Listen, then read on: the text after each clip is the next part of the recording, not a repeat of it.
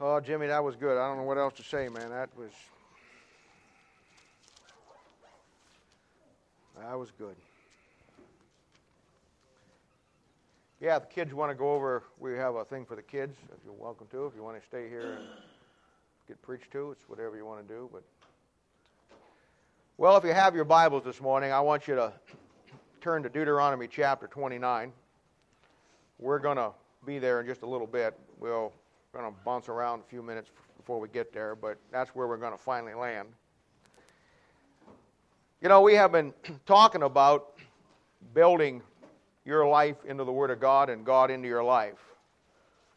We've tried to take a number of approaches that we just really help you understand some things as they need to be defined in the Word of God. We live in a day and age where there's so much misdefinition, so much misinformation. And uh, I, I, think a lot of times, you know, I look at the, this so called war on terrorism we're having, and I see that uh, some of the, you know, since 9 11, our world has certainly changed. And I, I look at, you know, the terror alert level system that we have, and, and I appreciate all that our country does to try to keep us safe. But I also know that in guerrilla warfare or guerrilla tactics, the greatest weapon you can have is the weapon of misinformation and uh, running people all over the place 24 7 uh, and coming up and with all kinds of plans that you're canceling flights, you're doing this and doing that to really destroys in time. This nation will not be able to keep that up forever. Misinformation will will destroy this nation where the terrorist attack on the Twin Towers could not. And for the rest of their lives, they don't have to do a thing. All they have to do is say they're going to do it because they know that we love our country and we love our people so much that we will respond to do whatever it takes to the tune of, when we're on a certain alert, millions and millions and millions of dollars a day. And this country cannot keep that up, and I think probably in time, if something doesn't happen, we're in for some serious situations. But as I look at that, I think to myself, you know what? That's exactly how the devil has destroyed Bible Christianity through misinformation through misdefining things and having God's people lose their definitions of things. And, and, that's part of the Laodicean church. The Laodicean church is a church system that, that, that has no God, they have no Bible, but they have religion. They have things that are Christian, they have things that are spiritual, but they don't have anything that's scriptural or anything that's biblical. And it's much like the nation of Israel was in the Old Testament when they went into apostasy, that they have a form of godliness, but they deny the power thereof. And because of that, God's people today are, are living their lives for God one way when in actuality God has nothing to do with that, and it's all based on misinformation and, and misdefining things in the Bible. And that's what the devil does best. When he showed up with Adam and Eve in the garden, it wasn't to get Eve to do some terribly dastardly sin. It was simply a aspect of misinformation. And he pulled the same trick that has been pulled down through history that if a lie is taught long enough, people will believe it. And that's what we're faced with today, and that's where our, our battle is as, a, as, a, as Christians and as a church. Now, you know my heart, and you know I'm committed to, to changing that within our own sphere. I have no illusions that we're going to change the world. I'm not interested in changing the world. I'm interested in just taking what God gives me and preaching the truth. I have never been interested in results all of my life. God takes care of the results, but I am interested in the truth. And, I, we have, and I've tried to focus a lot of things on showing you how to get a balance in your life between your, your family, your, your work, your relationship with God, and all of those things. And I've showed you how the Bible lays itself out doctrinally, historically, inspirationally. And last week I, I showed you how to put those things into your life in Isaiah chapter 28, where talked about the day you got saved, you laid the foundation and the building blocks or the precepts and the principles of God, and the line upon line is the doctrine that you build uh, that keeps your wall straight as you're building your temple for the Lord. And we went through all of that. And I'm just trying, I'm trying to, before we get to the point where we really get into the Bible and I start teaching you book by book how the book goes. And that's what we're going to do. I've made, God has showed me that when we get to a point where we get these things divine, we're going to start in Genesis and we're going to come through every book of the Bible one hour on Sunday morning, and I'm going to lay out the book so that when you sit down to study the Bible, you will have everything that you need to know what that book is all about. You may have to put some of the other details to it, but we're going to build a, we're going to build a, a, a base, a library that anybody coming into our church down the line can get the same material.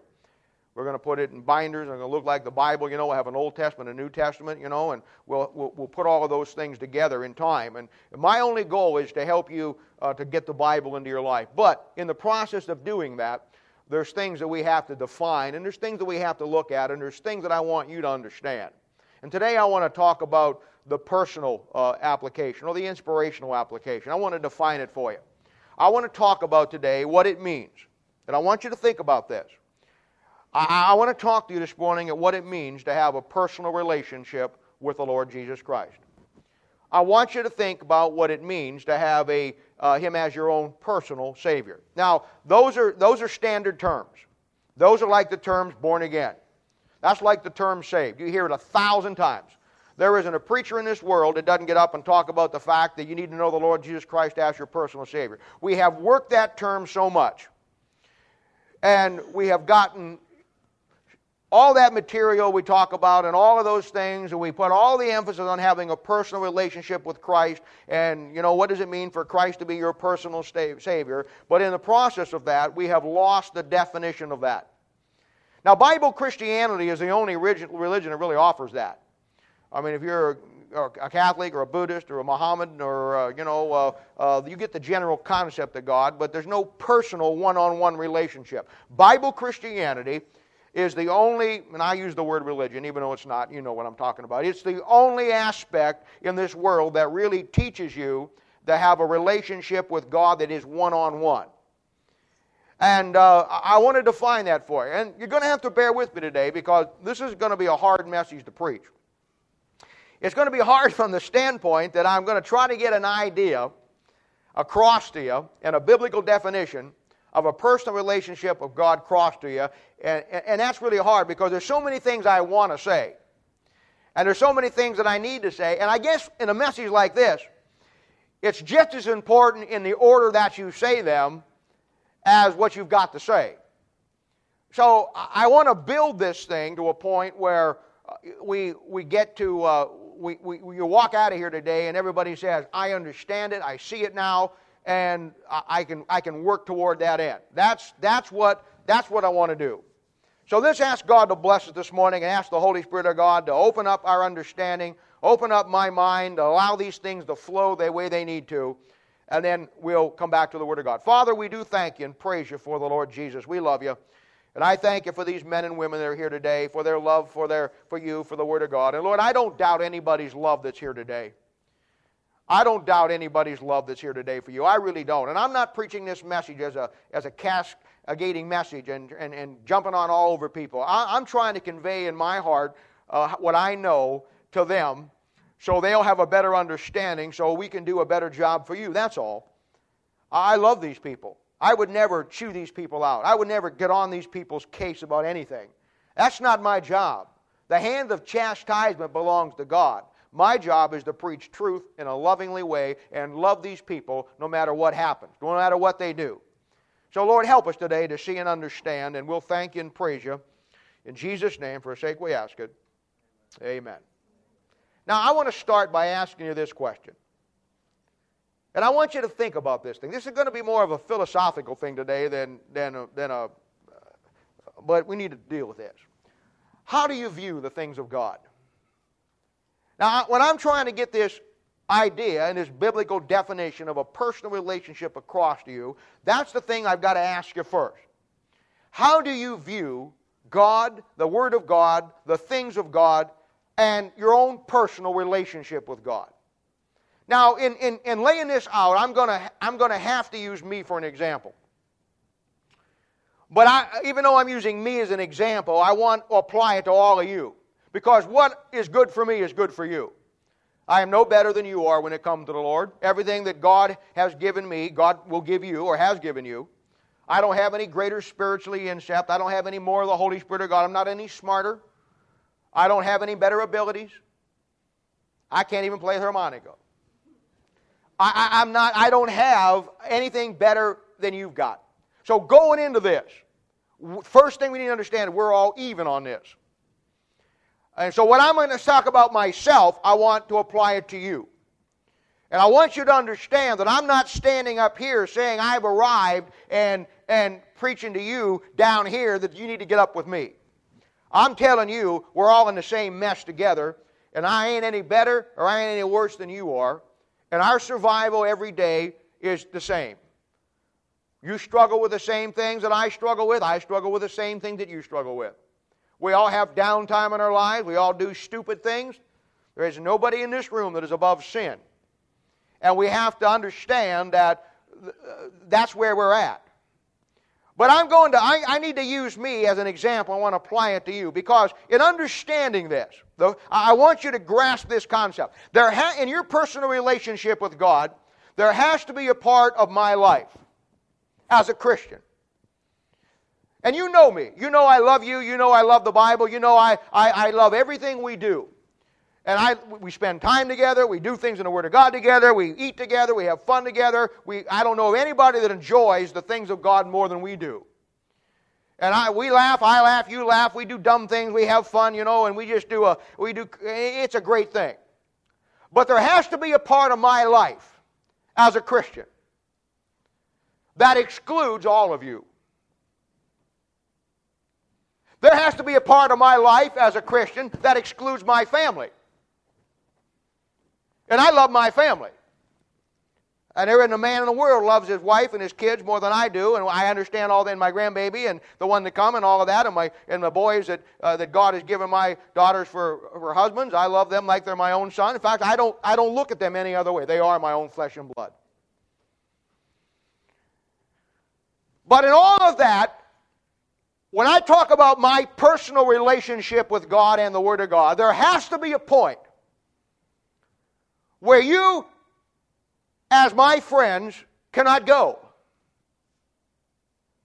Where you, as my family, cannot go. There has to be a place in your life where you realize nobody can go except you and God. And, and, I came to that conclusion a number of years ago when I, when I, I looked at all that God had given me, all of my friends, of my family, and all the things that God, the good things that God has done and the bad things that uh, God has done and all of those things that meet together, you know, and I say the bad things, you know what I'm talking about, uh, just the, the scope of life, how God always takes care of you. And I look at all of that, and when I, when I thought about it and in light of the Bible and the Word of God, I realized that all those things are important. All those things are absolutely essential for life and the plan of God in life on planet Earth for us to fulfill the plan. But you know the real bottom line is?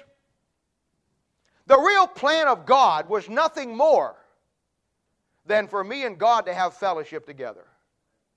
That's the bottom line. I love my family, I love my, I love my church, I love my people, but the bottom line of my life and the bottom line of your life, the reason why God saved you and the reason why God saved me, in spite of the fact that God wants me to build a church, He wants me to win people to Christ, He wants me to let my body be the temple of the Holy Ghost and bring people and men to Christ through all of that and all of that, the real bottom line that, for, that God loved me and saved me above all else, God wanted to have fellowship personally with me. Now, when I understand that, I put my family, my friends, my church, and every relationship in my life in the proper balance, in the proper order.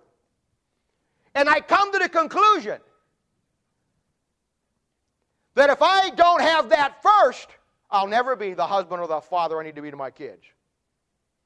If I don't have that first, I'll never be the true friend to you that I need to be.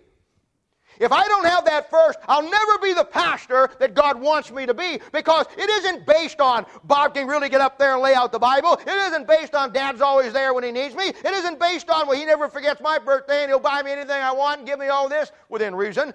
Don't take this out any farther than what I'm saying, darling. But, but the bottom line is none of that would make a difference. None of that would ever even be here if it wasn't for the fact that God wants to have a one on one, personal, intimate relationship with me.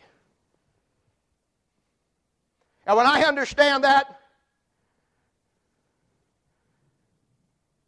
I, realize that my friends and my family are wonderful and all that I have in place, but you realize that none of it would even be here or even be possible if it wasn't for what God did for me personally and that personal relationship with God above all else. A place where nobody else can go. A place where it's just Him and I. A place where that, that, that, that it's just right there forms an attitude in my heart toward God that is that drives me on and drives you on. And it's so personal. It's so intimate. It's an attitude of heart that only Him and you, because I want to tell you something. God forbid. But in this life, things happen. And in this life, you better build a relationship and understand that the bottom line has to be you and Him because in this life, that's simply what it may come down to sometimes. That's exactly what be all you have. God forbid that you'd ever lose your wife, you ever lose your husband, you ever lose your kids. But things happen, and I'm telling you, whether it does or it doesn't, the bottom line is your personal relationship with Christ and that intimate personal place where nobody else goes is the only thing that will give you through this life when everything and everybody else fails you and leaves you. And we, as God's people, me included, we are famous in our lives for really our lives just giving God what's left over. I know it's true of me. I know it's something I have to work on every day. I know that I look at all that I have and all that's out there, and God is good to you. And you know what you do? And we all do this. It isn't. It isn't anyone. Everybody, every child of God has this problem of, of success that when you begin to take God for granted. We're happy with our church and we love our church. And we'd never be anywhere else. We, were, we, we have seen the phoniness of things. We know what God has done and we love it. And I sit around and listen to you guys talk about how much you love being here and the Word of God and all those things. And I, I believe every one of you. But the bottom line is, don't ever think that you won't come to the place some point where you don't catch yourself taking things in this church for granted. We talk about the Bible and loving the Bible and all the things that are in the Bible, but I'm telling you, be careful because you'll come to the place where the Bible will not be as special as it once was, and it's, a, it's an automatic thing of human nature to start taking things for granted when things start going really good.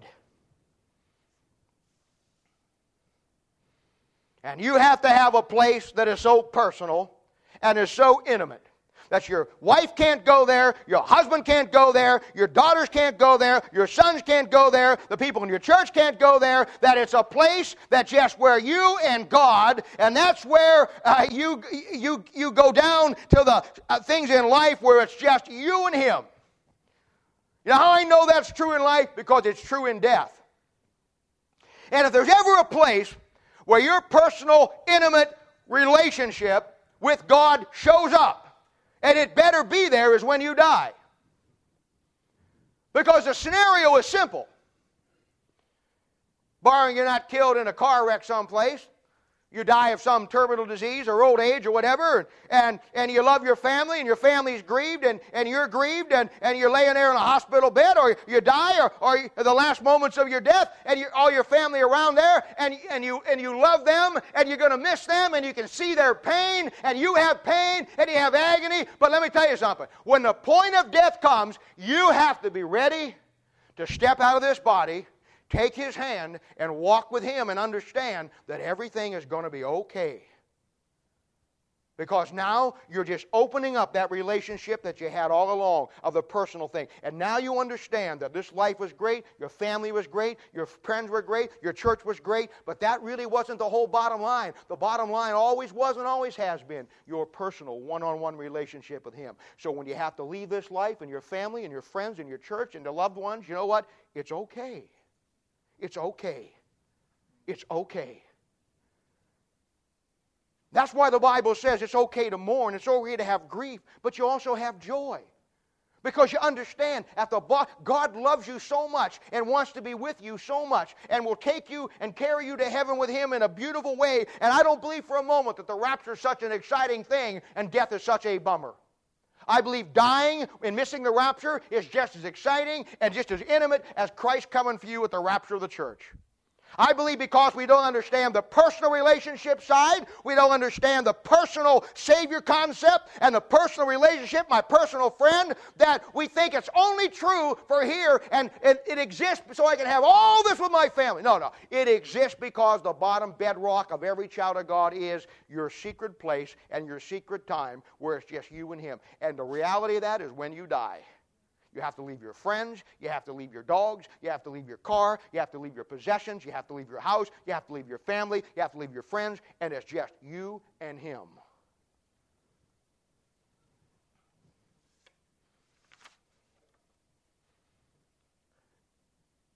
I, I, I, think to myself, I talk about the crucifixion of Christ. Now, I'm going to I'm going to talk to you about this personal thing. Now, I know that Christ died on the cross. If you would ask the average Christian, what does the crucifixion mean to you? He'd say all the right things. We are conditioned to say the right things. He would give you or she would give you the definitions that they have been taught and they've been told. And they could run you to Matthew, Mark, Luke, and John, and you could they would show you there Christ dying on the cross, and you would see that, and you would see the story there. You know, Matthew, Mark, Luke, and John, they all give different perspectives of it, and you would see all of that, and you would say, That's the crucifixion. Let me tell you something. That isn't the crucifixion. That may be the crucifixion when you don't have a real personal time with Him. But I want to tell you something. I'm not concerned of the, I mean, I love the fact that he died for me. And I, and, I, and, I, and I love all of that. But I'm not overly impressed with the fact that Matthew, Mark, Luke, and John just shows me the event. I want to go beyond that. Because I know to have a personal Savior, for me to make the decision to trust Christ, or after I'm saved, for me to make the decision to give my life and everything to build that relationship and do whatever God wants me to do, I'm going to need more than that. And God gave me more than that. Job chapter 30, Psalms chapter 22, Job chapter 16, Isaiah chapter 50, Isaiah chapter 52, Isaiah chapter 53, Psalms chapter 89. I want to tell you something. God gave me more than Matthew, Mark, and Luke, and John. God in those passages will account for every hour of the crucifixion. He'll allow me to look into the mind of God and see everything that He thought. Not just the, the, the grand uh, scheme of things that God is allowing His Son to die on the cross in Matthew, Mark, Luke, and John, but a place where I can really understand what He felt and what He thought and the fears, just like I've got, and, uh, and all the things that must have been flooding through His mind. And the crucifixion just doesn't become a stereotype that we talk about, it becomes personal to me. And then I come to a great conclusion. John 3.16, for God so loved the world that he gave his only begotten Son, whoever believes in him not perish. I believe that. I believe intellectually that Christ died for the world. And I believe intellectually that he died for everybody in this room. Personally, I think he had my name on his lips on that cross. Sorry. You see, I can't claim that for you. If you can claim that, praise the Lord. You can't claim it for me. To me, the crucifixion is something personal. Hey, I'll tell you something. He says over there in Isaiah chapter 45, verse 3 And I will give the treasures of darkness and hidden riches in secret places, that they may know us, I, the Lord, which calleth thee by thy name. It was my name he was calling on there. You say, no, it was mine. You say, no, it was yours. You say, no, it was mine. It was mine. It was mine. Okay, I don't care. I, you can claim it, claim it.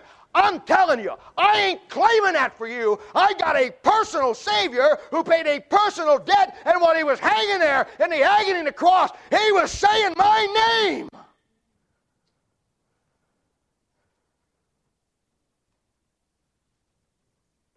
I know intellectually. I'm not talking intellectually. I'm talking personal. I'm talking when he died on the cross and he's, he's feeling the agony and the bearing and the hell of all the devil's bringing from the sixth to the ninth hour when God turned his back on his own son.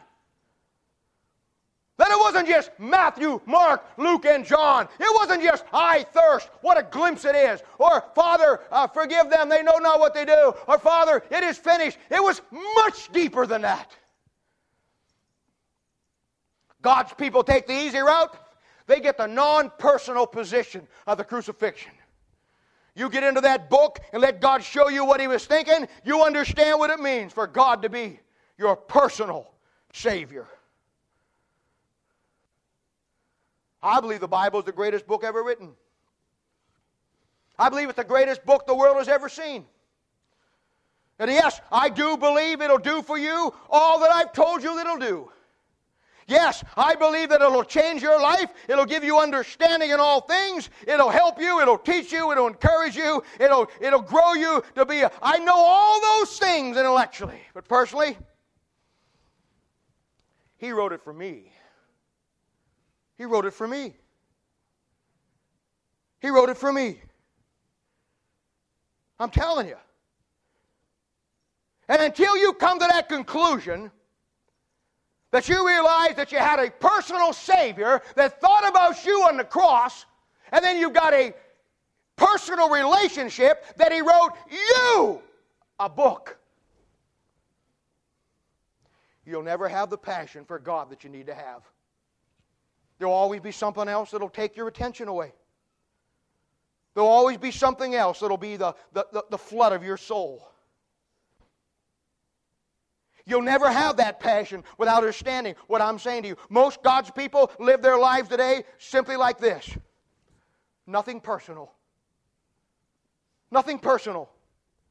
Oh, I'm a Christian. I'm saved. I, I go to church. I tithe. I do all those things. But when it comes to me and God, nothing personal.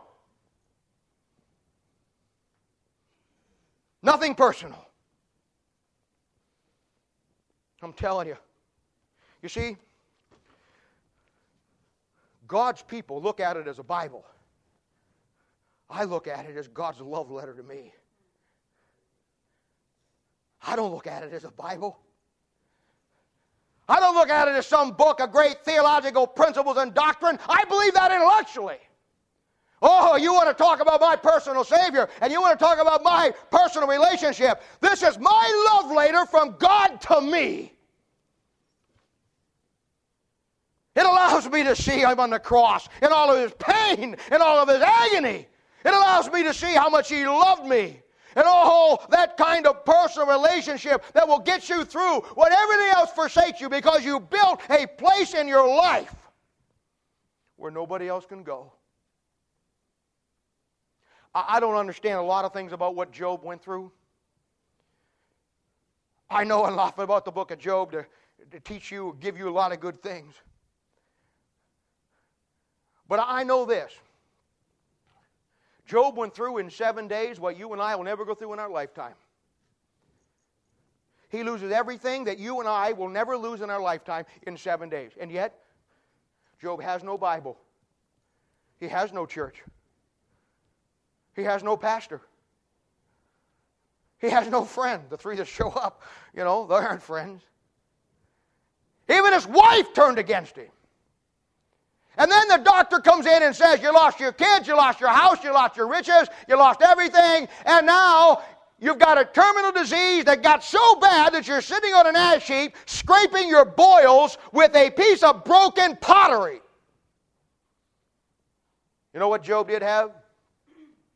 And I don't fully understand it, but I do know this. He had a relationship with God because in the midst of all of that, he said this. He says, You know what? I don't care if he kills me, yet will I trust him. He understood something that we need to understand. He didn't get that from just going to church, he didn't have a church. he didn't get that from just reading the Bible, he didn't have a Bible.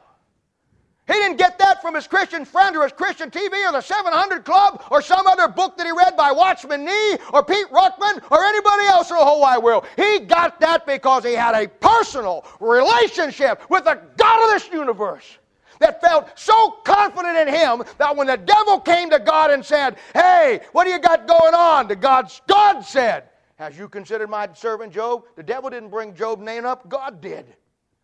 You know what God said? He's my friend.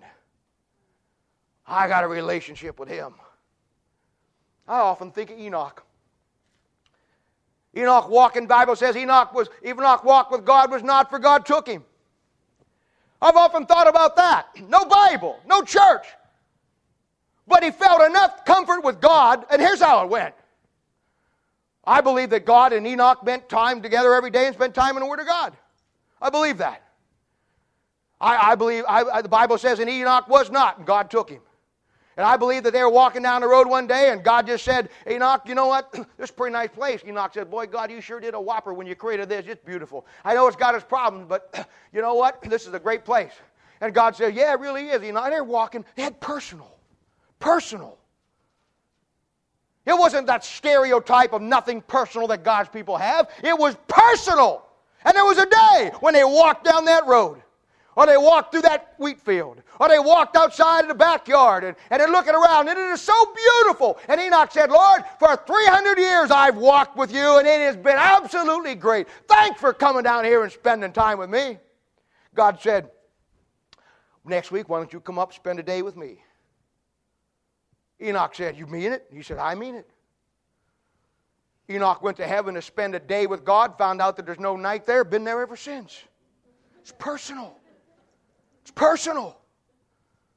But he had to leave it all. He had everything. He had to leave it all. Every man in that Bible was willing to leave everything they had. Abraham, Paul, every one of them. Why? Because they saw something in God and they had something in God where nobody else in the world could go. And it was enough to get them through anything. And when the push come to shove, they said, Goodbye, world, goodbye.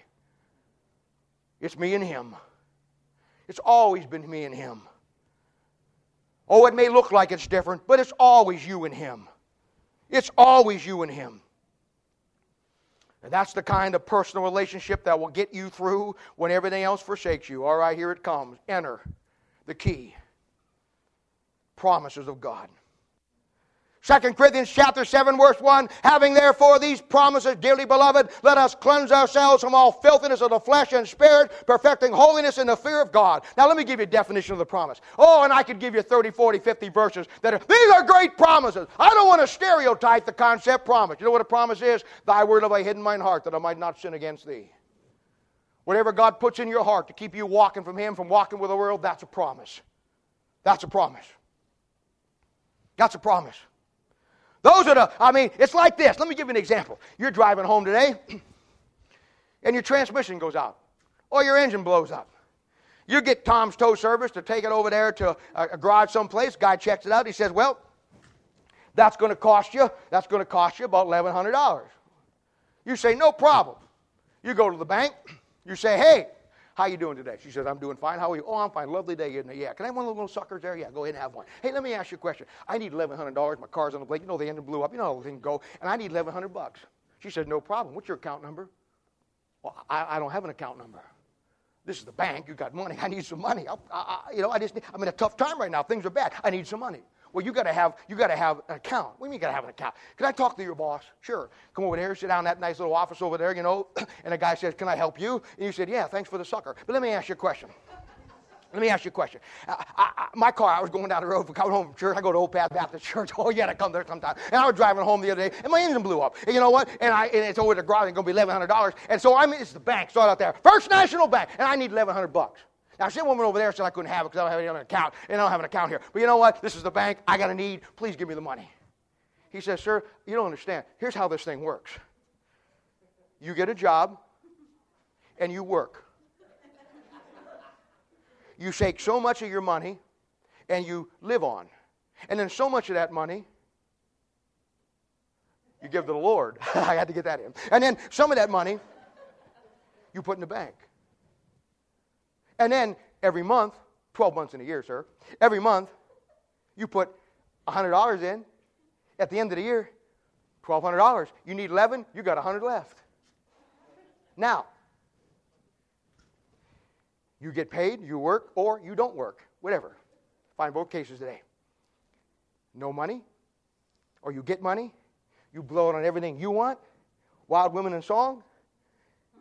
You do all this, you go here, buy this, get all this stuff. You go to Rent-A-Center because you can get it there, you know, and you get it cheap, pay for it by the month. You go over there and somebody says, buy it today, pay for it four years from now. I never have figured that thing out. If I knew when the rapture was going to take place for sure, I'd make a killing. If I could find one of those, buy it now, pay four years later, and I knew the rapture was going to fall in between, oh boy, we would live like kings, honey. I'm telling you that. But you never figured that thing out. Shows you where my heart is, doesn't it? Okay? Can you blurp that off the tape back there? Anyway, so he says, All right, you come to the point, you don't save any money, you know what? You don't have anything. So when something comes, when, when your car breaks down, you have nothing on the account. Okay? Spiritual application. God gave you a book called The True Riches. Your heart's the bank account. Put it in, put it in, put it in, put it in, put it in, put it in, put it in. Your life breaks down. Something happens. Something at work. Something in the home. Somebody dies. Your friend turns on you. Your dog bites you. Something happens. You need something. You ever wonder why some of God's people they go around screaming when everything happening and don't know what to do? I'll tell you why. Because they don't have anything on the account.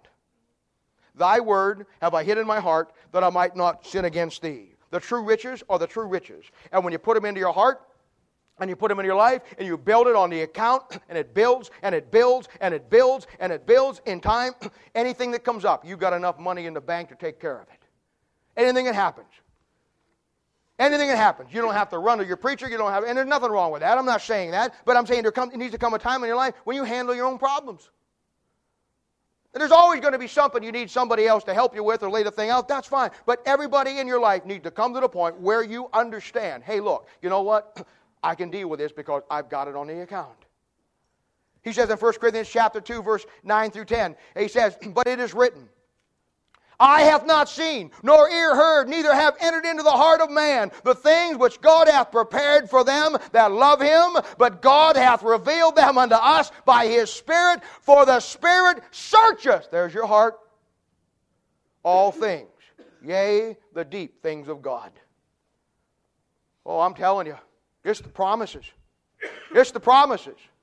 It's the promises that God give you that are the deep things that when you get into the Bible and you get the right attitude of heart with God and you understand having a personal relationship and you understand having a personal Savior, how it is personal to you, that though it may be for everybody, they have to claim their own and you can claim it for you, then God gives you the personal promises.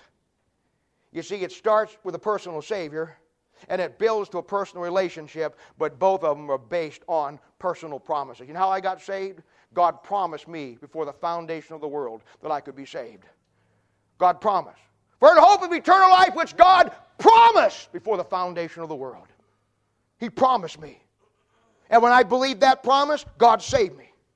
You know how I get through my life today? Because God gave me promises to save me and to show me that He's my personal Savior. God gives me promises to get me through every day that shows me I have a personal relationship with Him. And it's all based on the personal promises. The great lost definition in the hearts of God's people today. It is. It is. The place in your heart, the place in my heart where nobody goes. Just you and God. Just you and God. You know, when, when I was a kid growing up, one of the things I remember about my mom and my home, and we had a small house, didn't have a lot, but I remember my mom, my mom had this little box. And I used to think it was the dumbest box in the world. It was one of those docks that you cranked up, and it was a ballerina on the top, and it played little music, and it danced around. But this ballerina, it was an old box. I think it belonged to her mother or somebody. She only had one leg. One of the legs fell off. And I always thought to myself, what in the world has a one legged ballerina got to do with anything? And, and I'd, I'd go in there and I'd crank that thing up and I'd watch her dance around, you know, and I was thinking, well, she does pretty good for a one-legged ballerina, you know, and the music would play, you know, and it would go around, you know, and, and all those things. And, and, one day my mother came in there and she says, don't you, don't, don't, she said, Bob, she said, Bobby, she said, you can do whatever you want to do, but don't ever touch that box again. Don't ever touch it again. Well, okay, Mom, but I didn't mean to. And I didn't break the leg off the ballerina. It was already. She said, I know. That box is very special, and one inside is even more special. And I said, Well, Mom, what's inside it? She opened that up. You know what she showed me? She showed me all the things that her mother had given her, all the things that my dad had given her, all the things, my little bracelet there from when I was born. You know how they used to put those little, now they put uh, one of those plastic tape things on it, you know.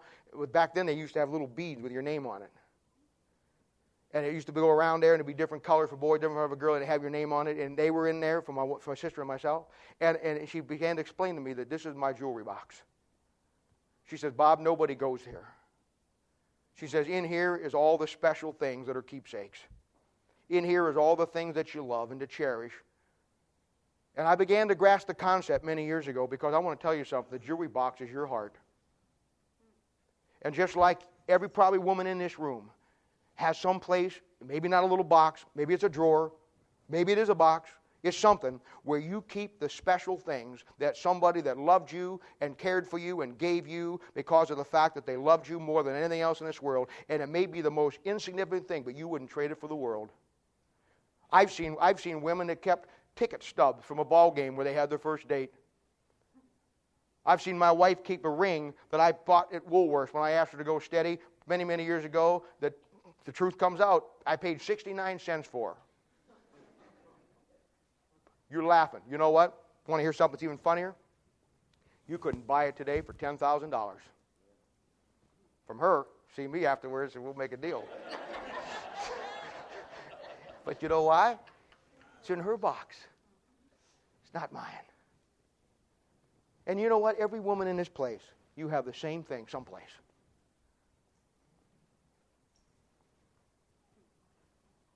You see, I have a personal Savior. And I have a personal relationship that, it, that you can't go. And you need to have one where I can't go. And it's based on the personal promises that in my jewel box, my heart, a special place that's separate from everything else in your life. A fixed spot that never changes, nor loses its value, nor loses its love, based on what the love of your life has given you in that secret moment. And when looking at those precious things, it brings back the flood of those precious memories that'll endure for a thousand generations. I often thought of Song of Solomon. I think my favorite passage is in verse chapter 5, and you don't have to turn to it. But he starts out in verse 8, and he says, she says this I charge you, O daughters of Jerusalem, if you find my beloved, that you tell him, I am sick of love, love sick. And I got looking at that because what follows is an incredible thing. But when I saw that verse, I realized that she was, this is the picture of you and me. This is what my attitude should be toward Christ and it's pictured as a woman who the love of her life is not there, and she's telling somebody, if you see him, if you see him, I charge you, if you find him, you tell him that I love him. And I, as I read down through this, I always got the impression of her sitting by the window, looking down that road that she knows he left on, knowing he's going to come back. And she says, What is thy beloved more than another beloved? O thou fairest among women, talking to the other women. What is thy beloved more than another beloved, that thou dost so charge us? My beloved is white and ruddy, the chiefest among ten thousand. His head is the, as the most fine gold. His locks are bushy and black as a raven. His eyes are the eyes of doves by the river of waters, washed with milk and fitly set. His cheeks or as the bed of spices, as sweet flowers. His lips like lilies, dropping sweet smelling myrrh. His hands as the gold. Now, I don't know if you know or not. I always saw her looking down that road, thinking about the last time she saw him and remembering what she knew about him. And every one of these things in here white, ruddy, head like gold, bushy locks, eyes by the doves, rivers of waters, washed with milk, fitly set, cheeks, hands, all of these things are defined in the Word of God to give you a complete, intimate, unbelievable picture of the one you're supposed to have a personal relationship with. His legs are as pillars of marble set upon sockets of fine gold. His countenance is as Lebanon, excellent as the cedars. His mouth is most sweet. Yea, is altogether lovely. And I see her putting down the book, putting down the pen, and looking off down that road and saying to herself, and I say it to you, this is my beloved, and this is my friend. Deuteronomy 29 29, here it comes. All this is introduction. But we're almost done. Deuteronomy 29 29. The secret things belong unto the Lord our God. The secret things belong unto the Lord our God. But those things which are revealed belong unto us and to our children forever that we may do all the works of this law. You see, the deep secret things that are in that book, they belong to God. And God knows your name. And God wants to give you some promises in your jewel box. And when God reveals those things to you because of your intimate personal, you know what? You always say things to people you're more intimate and more secure with than somebody you really don't know. It's the same way with God. You think just because you're saved and going to spend eternity with Him that that means that a child of God has the right kind of intimate relationship with Him? Well, you know that's not true. And here's a verse that shows you that the secret things belong to the Lord our God, but those things which are revealed belong unto us and to our children forever, that we may do all the words of the law, hiding that word in your heart, putting it into your jewelry box. Now, I'm telling you, your personal relationship with a personal Savior based on personal promises. It's the only way you'll ever have the passion of God in your life. It says in verse 29, in 29, 29, it says the secret things. Look at this. Not only to you, but to your children also. Heirlooms for the family. How many times I've seen a mom die or a dad die. And oh, at the funeral, they all cry, they all weep, they all say nice, loving things. And then when you're back to the home, and mom's rings or mom's necklaces or mom's bracelets or the car or how you're going to sell the house all come up. It's World War III. I'm telling you. How many times when dad dies, there's a fight over the car? I want his shotgun. I want his fishing rod. Well, I want his golf clubs. Well, I want his ring.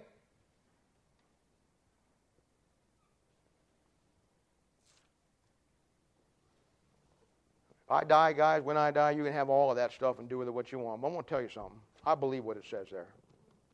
Now, I've never told my family what I'm going to tell them right now. I've got three or four Bibles that I've invested my life in that I put everything in, and it, has got everything I've ever done, and, and without even you knowing it. And it, it, you'd find them if anything ever happened to me, and you go through it. Every one of them is left. I got one left to you and Jason. I got one left to you, and, and I got the rest of it left to you. And in front of those Bibles, it says this goes to this one, this one goes to this one, and this goes to this one. I don't want you fighting over my shotgun. I don't have a shotgun. I don't want you fighting over my telescope. I don't want you fighting over the car. And I know you wouldn't. But I want you to have the heritage that God has given me of those heirlooms. I want you to look back five years after I'm gone, ten years after I'm gone. God forbid. I mean, don't get dying, dying tomorrow. I hope. But I want you to look back and said, well, there's the date that Dad preached this. You know what? I remember when Dad first preached that. Look at that. I want you to look in there and go through and see all the things. See, those are my book of promises. Those are the things that I want to leave to my family as an heirloom. And I'm just telling you, I believe what it says. I believe that He's my personal Savior. I believe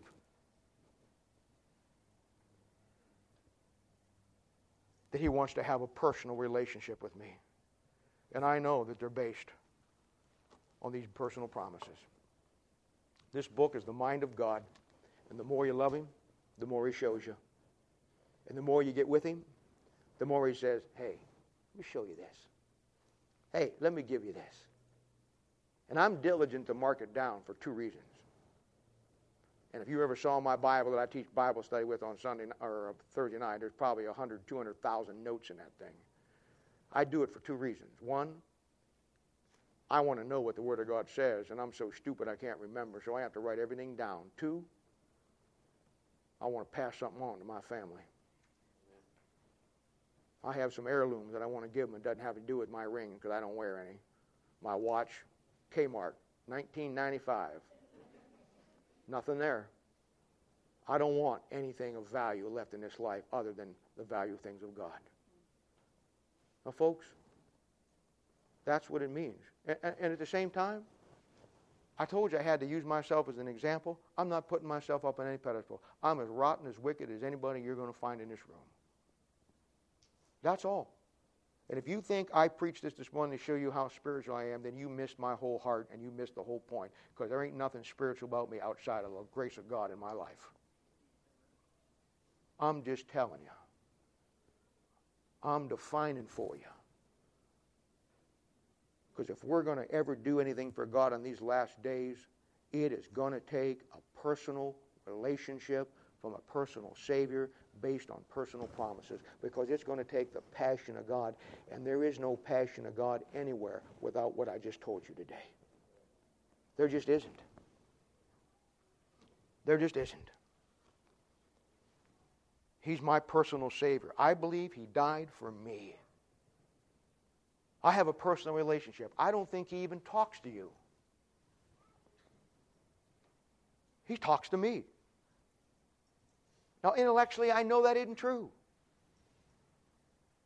But you see, it may be just all the him and me going to get me through someday. And I know this. I love y'all. I love my family. I love everybody in this room. But I know this. We're only here because of the grace of God. And though God's program, listen to me now, is the church, that's his, that's his body today. And the Word of God is written in a book for every man to find out. I know all of that. But the bottom line is, in spite of all of that, the real purpose of Him coming down and dying was to have fellowship with me and you. But I can't claim it for you. I can only claim it for me. You know what the difference will be in this church and any other church, or why we're successful and reach people, or we don't? It'll be what I preach to you today. I can teach you all the doctrine in the world, and I can show you how the Antichrist has four warts on the left side of his ear, and I can give you all the ugly things that are great whore in Revelation chapter 19. But if it doesn't come down that you don't have a personal Savior and a personal relationship built on personal promises, we ain't going anywhere. That's where it starts. What do you got in the jewelry box today? What do you got?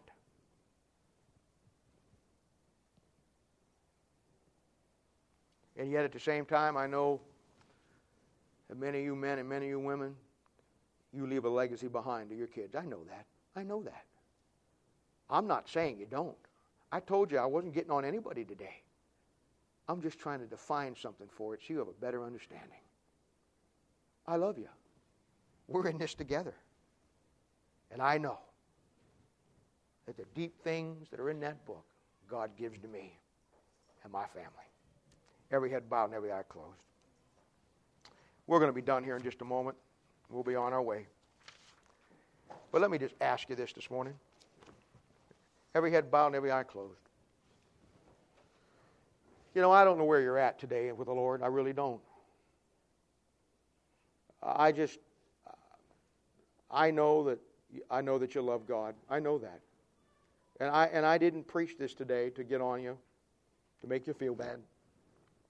I preach this today because I need to define to you what it means. Because we live in a world of misde- misdirection and misdefinition. And the message is sufficient for you. I'm not giving an altar call this morning so you can all come down and get right with God. That's not my intent. I, I, you do that in your seat. But I do want to ask you this. With every head bowed and every eye closed, is there anybody here, a man or a woman, boy or girl, that you'd say honestly now, and this is probably maybe the most honest time in your life, would you say, Bob, you know what? If I was to die right now, I don't know for sure that I'd go to heaven to be with the Lord. With every head bowed and every eye closed, would you just raise your hand up and say, Bob, would you pray for me and I'll pray for you? I won't embarrass you. If you make any move at all, it'll be your own move. Uh, but I'm not going to. But I just want to pray for. You. I feel the, the, the I feel the, the timing of this time and the spirit of this God demands that. Anybody? Here's my hand, Bob. Pray for me. I'm not sure if I die right now that I go to heaven. Anybody? Anybody at all? And maybe you're all saved. I don't know. I just want to ask and I want to pray. That's my job. Anybody? Anybody at all? Okay. Father, help us today. Help us to leave here today understanding a little better what it means to have a personal relationship with you, to have you as our own personal Savior. That all that comes about because of the personal promises, the deep things of God that are revealed to us and become ours and our children's, that we hide in our jewelry box of our heart, that no one can ever get to, that no one can ever take from us, that nothing will ever enter into that that'll steal it away. From a little one legged ballerina gal in a box that danced around, my mom taught me a great lesson that there's a place in our hearts that needs to be hold the things that God gives us that are so special. And yet we live our lives missing all those special things when God wants to have a personal relationship with us. Help us to understand that. Pray for our church. Pray for our people today that, that aren't here that we, we spoke about already and the lady that lost her mother. And Lord, let us leave today loving you just a little bit more, loving each other a little bit more, and loving that book a little bit more. I will thank you and praise you. In Jesus' name, for a sake we ask it. Amen. God